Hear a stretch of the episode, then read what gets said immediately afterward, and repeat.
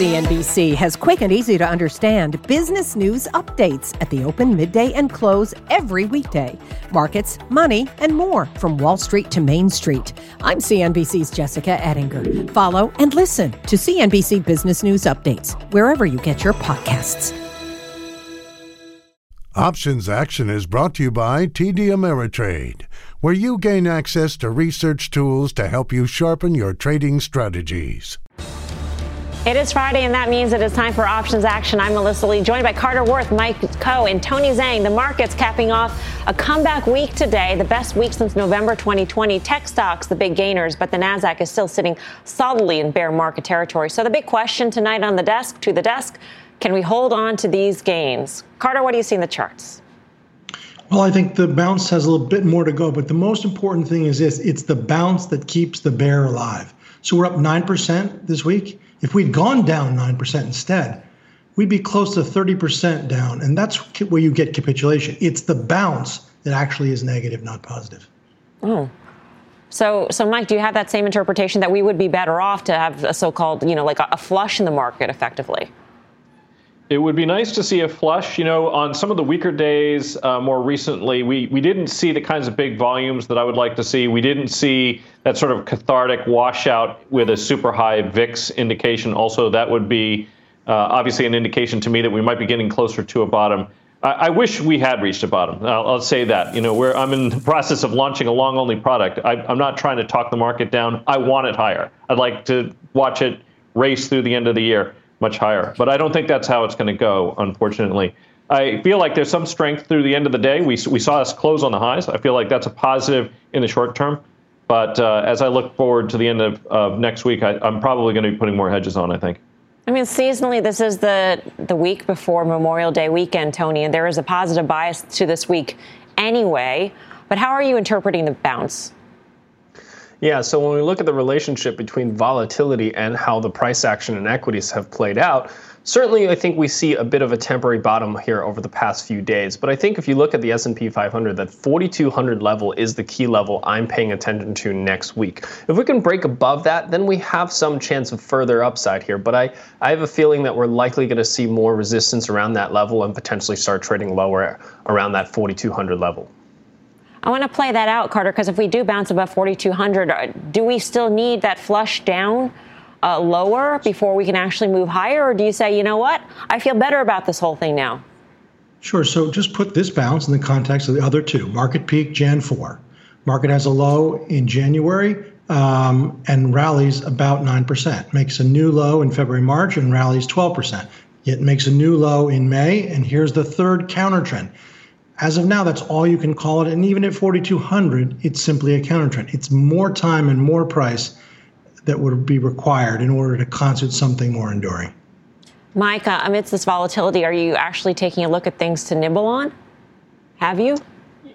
Uh, well, yeah, actually, uh, I have. We have bought a couple of things. First of all, we talked about a few of them uh, on this show. Uh, mm-hmm. You know, some of the retail names were particularly hard hit picked up in some of those areas and some energy things that I had uh, sold off. I, I, bought back shortly thereafter because a lot of those actually had a fairly significant pullback.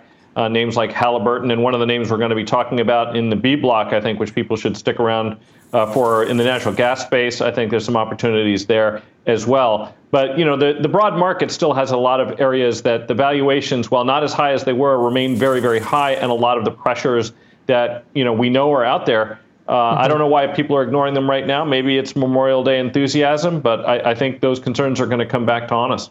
The lure of the barbecue is strong. Uh, through this past week of retail earnings, we've talked a lot about the remaining strength of consumer spending on discretionary items. but more importantly, the consumer staple sector is starting to send out some pivotal signals. So, Carter, what do those signals tell us? Right. So, a very defensive sector like this, with low beta relative to the market and recurring income streams, staples, hence not discretionary, at some point you get overdone relative to the market, i.e., the fear money going in is too much. Look at these ratio charts. The first is simply a ratio chart, and when the line spikes, it's staples outperforming the S&P, and when it falls, it's the reciprocal. Now you see that spike of late and compare that to the spike of the COVID moment, We're just as far above trend now relative as we were in COVID. That's how how fearful uh, the market is or wanting to be defensive. But that's starting to pull in. Look at the same chart with arrows drawn. So three instances, and each one mean reverted. Take a longer term chart. This is now going back to the next one all the way to 09. And basically, it's simply this the ratio gets overdone or underdone, and then it mean reverts. Look at the arrows on the fourth iteration. Every single time we've gotten this far above trend, a relative strength line, we've mean revert. It's underway, and I think it's got more to go. So let's look at the uh, the spider. So here is the XLP. Of course, that's the SPDR Select Sector Fund, the ETF, and that's with trend line drawn. We break trend, and then we rally right back to the penny to the underside of it. And you can see where I've drawn the arrow. All right, instead of an actual trend line, let's use the automated trend line. And there it is, final chart, the 150 day moving average. It's the exact same circumstance. We broke below it, we've thrown back to it, and this is where you're likely to hit your head. All right, Mike, so what's the trade here? Yeah, I mean, XLP, if we take a look at the valuation here, right now it's trading probably about 23 times earnings. Now, going back 10 years, the all time high in terms of valuation for the sector on a weighted basis uh, happened in mid 2016. It was trading around 24 times. And in fact, basically, we hit, we hit right against that valuation when we hit the recent highs, which were the all time highs for the consumer staples, and then we pulled back from that. You know, my take on this is that we are not going to see new highs in valuations for this sector or probably many others in the near term, which means that under the best circumstances, the best, would be that you return back to those levels, which I think is exceedingly unlikely. Now, if we revert back instead to the mean valuation for staples, that's a 20% decline from here. So I think people should bear that in mind. Now, the nice thing when we're looking at it from an options perspective is that staples are relatively low volatility. As Carter was just saying, it's often uh, a flight to safety, a flight to quality that people will look for. And one of the reasons for that is that these are typically low volatility stocks. What that also means, though, is that the options are relatively cheap. So I was just looking out to September. The 74 strike puts cost about $2.90 when I was looking at those earlier today. Now, one quick point about that we had a very strong close. So, in fact, those are probably cheaper as of the close. If we are a little bit above 75, you might consider choosing the 75 strike uh, put. And then, of course, if we do begin to see some weakness, if we do see the staples come in, you can either look to roll or adjust or spread these. And I think that's what I would be inclined to do. So, Tony, two questions for you, and that is would you press staples here? And what do you think of the trade structure? Yeah, so I definitely agree with fading staples here. If you look at that outperformance that uh, Carter was referring to, we've seen that since uh, November of 2021, which was the peak of the market. But in the context of the uh, of the sector relative to the market, since the 2008 financial crisis, Staples has been a long-term underperformer, and I think that's what we're looking to play for, for here is further underperformance here for this specific sector. I do agree with Mike on the valuations from the perspective is that we are near the upper bound of the range, but I'm not sure that we're going to see as much downside as uh, you know buying an outright put here might be able to to allow us to play for to the downside. So while I agree with fading this. My view is that I prefer to have time on my side and I prefer to sell something like a call spread where I'm able to actually collect premium on this particular fade. I do think that Staples could rally a little bit higher here towards that $76 level, which we're starting to see a little bit more of going into today's close. Um, but I'm not sure that I'm gonna we're gonna see Staples trade 20% lower from here, especially if markets go a little bit further south and Staples catch a further bid because of the defensive nature here of the sector itself. Yeah, that, that was my, my question to Carter, basically, Carter, because when you first laid out this trade, I got a little sad for, mar- for market bulls because if you're calling for a 20% decline in what is a defensive trade, I don't think that you're also saying that it's going to be part of a rotation into higher beta sectors. It sounds like you're saying this is going to be a rotation out of the markets overall. Well, that's just it. And so the the concept here is that one group after another, for instance, value, which is the so-called good area compared to growth, I mean, energy stocks are the only things holding up. We know that uh, Alcoa, U.S. Steel, metals and mining down 30, 40%, Nucor, Ford Motor. And so it's the last man standing is energy. Staples are not immune from that, independent of what the market does.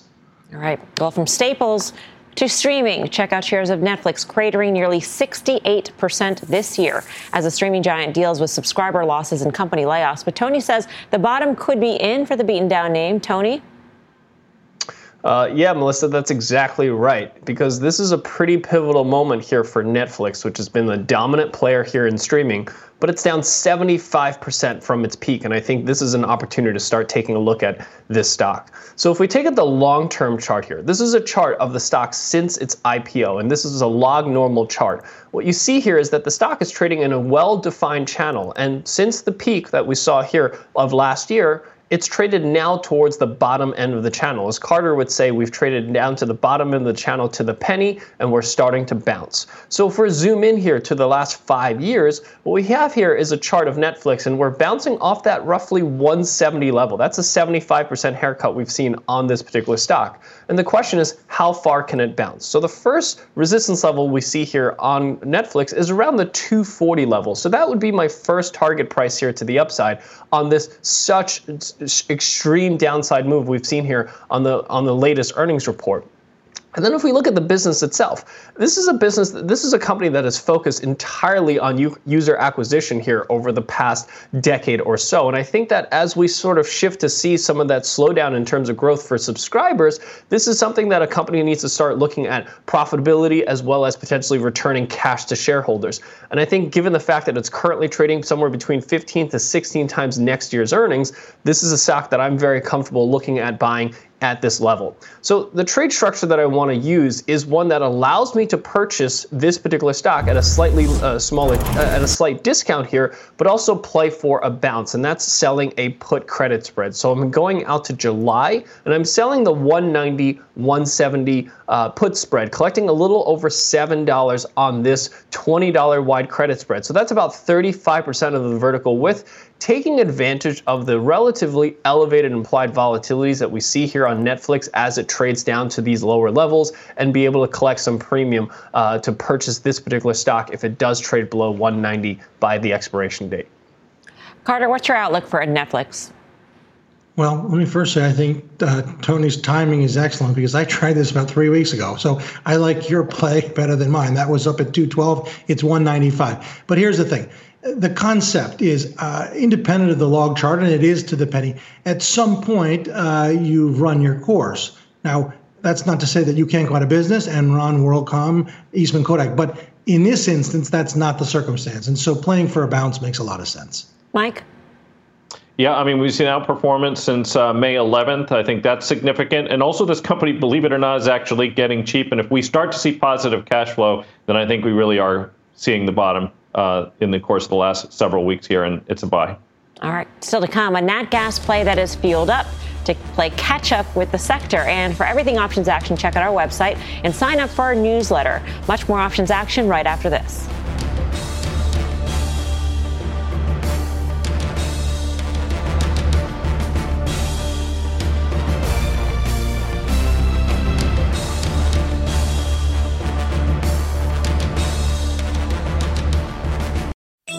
CNBC has quick and easy to understand business news updates at the open, midday, and close every weekday. Markets, money, and more from Wall Street to Main Street. I'm CNBC's Jessica Ettinger. Follow and listen to CNBC Business News Updates wherever you get your podcasts. Welcome back to Options Action. Take a look at the absolute tear that natural gas is on this year. The resource trade has been a major winner in this global macro environment, and stocks levered to those resources have reaped the benefits. But after a run like this, is it too late to get in on the action? Mike doesn't think so. He's here to help put you put your resources to use for profit. Mike. Yeah, so I think this is a situation where it is better late than never. Uh, obviously, natural gas has had a huge run. The company I'm taking a look at here is Antero Resources. Now, I think there's two important things to think about when we take a look at this company. Number one, uh, what do we think about the future for natural gas prices? And for that, we're going to be looking at natural gas futures. And secondly, what do we think about uh, the best names to play in the space? So, the first thing I would point to is that while when we look at natural gas prices, it's our inclination to look at the spot prices. And of course, the spot price is very high. It should be said that when you're looking at uh, commodities like this, when the futures market inverts like this, we get into something called backwardation. That tends to be bullish.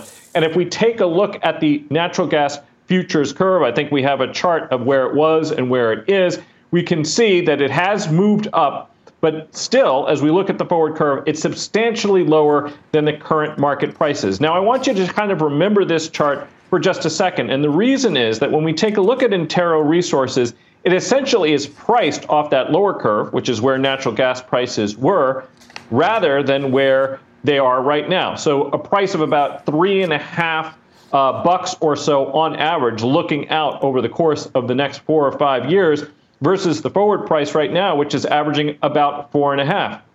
So even on that lower number, uh, if you're looking at Antero, you're looking at a free cash flow yield in the base case of about 20%. But at the current four and a half dollar level, really that's going to be closer to 28%. And here's another way to think about that. If you're getting a free cash flow yield of over 20%, that essentially means that the free cash flow is going to pay the entire market capitalization, the entire value of the company in less than five years' time. Add to that the fact that I think there are secular tailwinds for natural gas more generally. We're going to see bigger exports, for example. Natural gas is cheap relative to oil, and we are probably going to see increased natural gas generation as we see things like a move to uh, electric vehicles versus gas. So, on that, that basis, you would imagine that natural gas should actually be, there's a better bull case to be made than relative to oil. Now, Antero, we're looking at this from an options perspective, has been a relatively volatile stock. So, what I'm trying to do is take advantage of the fact that options premiums are relatively elevated. I was looking out to September at a call spread risk reversal. So, specifically, what I was looking at doing was selling, uh, actually, July, excuse me, the July 39 puts for $2 buying the July 45 calls for 370 and then selling the July 50 calls for $2. Net net collecting about 30 cents. The premium I'm collecting, I'm trying to do this for about even, isn't the real issue. The real issue is we're chasing a stock that has already done exceptionally well. So what we're looking to do is capture at least the near 10% plus upside from here over the course of the next couple of months while giving ourselves a buffer if we do see some kind of a pullback in the space. But I think this move in natural gas is not done. I think this move in Antero Resources is also not done. Uh, it's a cheap stock um, that basically is, is being fueled by a fuel that is increasing in value and will continue to. Carter, how do you read these charts? Well, they're bullish and they're going to get more bullish. Let's look at nat gas first. What we know, of course, is nat gas went out at just under um, $9 and it's nowhere near its all time peak. You can see it there. But the stock itself, the first chart is a simple log chart over a very short time frame, one year, and you can see that AR is just up and to the right, north by northeast, steady as she goes, and what's not to like is what comes to mind. If we take it back a little longer term, this then would be uh, a three-year chart, and that breakout what makes it not extended is you see those checkbacks. It's checked back twice to the breakout level. So a big move and a big correction or give back that resets it. And then finally, uh, sort of the all data chart. And what you see is how symmetrical the 2018 2019 plunge at its low at COVID and the 2020 2021 recovery. Two years down, two years up. Just to get back to those highs, which are at 65 is some good eating from here. Stock went out at 44 and change. Tony, your thoughts? So there's no doubt here that we're obviously chasing what is already a strong stock here. So I'll just comment on the trade itself. The call spread risk reversal in this particular case is a very creative way to play for this chasing uh, this particular stock. You know, you're effectively getting a call spread, the 45.50 call spread for July for free by selling the $39 $39 puts, which obligates you to buy the stock at 39. So it's like placing a limit order at 39, setting aside cash to do that, and being able to participate in the upside for free. So the question is whether or not you are comfortable buying the stock at 39. That's a question uh, that will determine whether or not this trade structure makes sense for you. All right. Up next, we're heading to Twitter and answering your questions about the latest market action. More options action into. Welcome back to Options Action. Time to take your tweets. Our first one is a double for Tony. So Kate asks, What about the put spread on Apple from last Friday? Any change on it? Here's the other one. Another fan is asking, What do we do with the Tesla June debit put spreads you recommended? So, Tony, these are um, the two very similar trades you just laid out last week. So, your thoughts here. Yeah, so both of these expire in June, so time is not on our side. We're really looking for the market to move significantly lower next week or the first half of next week. If that doesn't happen, it's time to cut our losses and move on to the next trade. All right. Well, Mike, this one's for you. Dave asks How does one determine if a particular options position is not liquid enough to get into for a 30 to 60 day trade? Also, what can one do to avoid getting taken for a ride by market makers? Okay, so with respect to the first one, I think that you know for most retail market participants, the options markets are going to have enough liquidity. That means you'll be able to trade enough size, and I'm talking about 10 to 20 contracts. You know, you should be able to get that off in most names where options are listed. The important thing, though, is the price, and that is something that you need to use limit orders to accomplish. Whenever you see wide spreads, try to bid or offer somewhere in the middle and work your way down from there and give that order a little bit of time to rest. I think that's the way to take care of those issues. All right, up next, answering more of your questions and the final call.